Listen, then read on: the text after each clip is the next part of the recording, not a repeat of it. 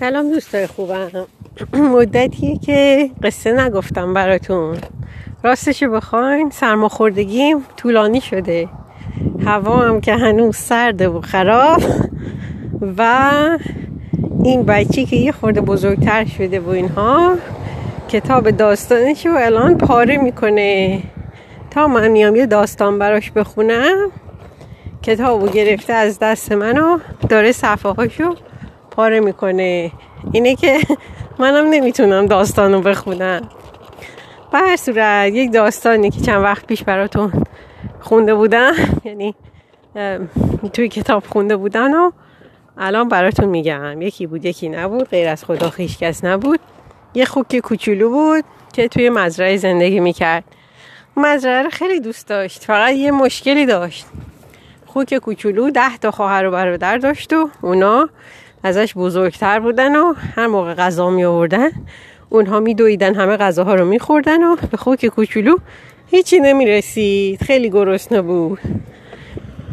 همیشه. بعد تا اینکه یک شب همین که داشت می‌رفت به رخت خواب دید اه بله از گوشه اون آخرشون یک سوراخ کوچولوی هست به بیرون. خیلی خوشحال شد چون می‌تونست خودش رو از توی اون سوراخ به بیرون برسونه. بنابراین سب کرد شب که شد. همه رفتن خوابیدن. یواش از توی اون سوراخ کوچیک آمد بیرون و در هوای آزاد بود. خیلی خوشحال شد. اول رفت سر جالی کاهوها رو خورد هویجا رو خورد کلما رو خورد هر چی دلش خواست خورد و بازی کرد. بعد رفت بین ذرت ها هم بازی کرد هم ذرت خورد. بعد رفت طرف خونه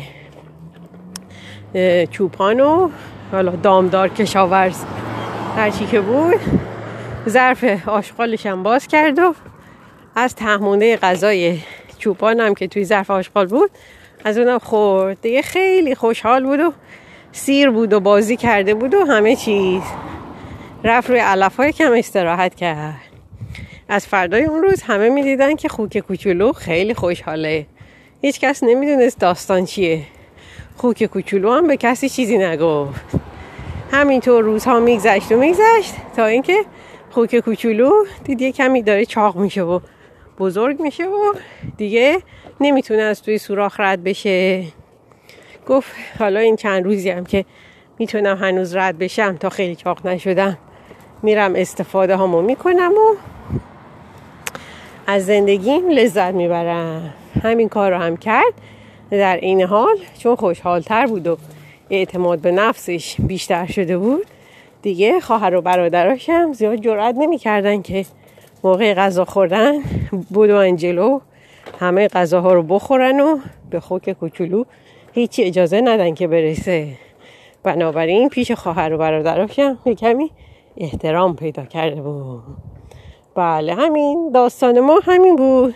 داستان شیرینی بود به نظر من و اینکه هر به اصطلاح امید کوچکی که پیدا می‌کنیم باید استفاده کنیم و انشاءالله همون امید کوچیک می‌تونه تبدیل به چیزی بشه که مردم هم بیشتر به همون احترام بذارن و خلاصه کیفیت زندگیمون بهتر بشه. بله. همین امیدوارم شما دوستای خوبم هم از زندگیتون لذت ببرید و فرصت های کوچیکی که به دست میارین استفاده کنین و از اونجا به جاهای بهتری برسین. تا یه روز دیگه و یه برنامه دیگه امیدوارم به زودی بتونم براتون برنامه تهیه کنم. خدا نگهدار.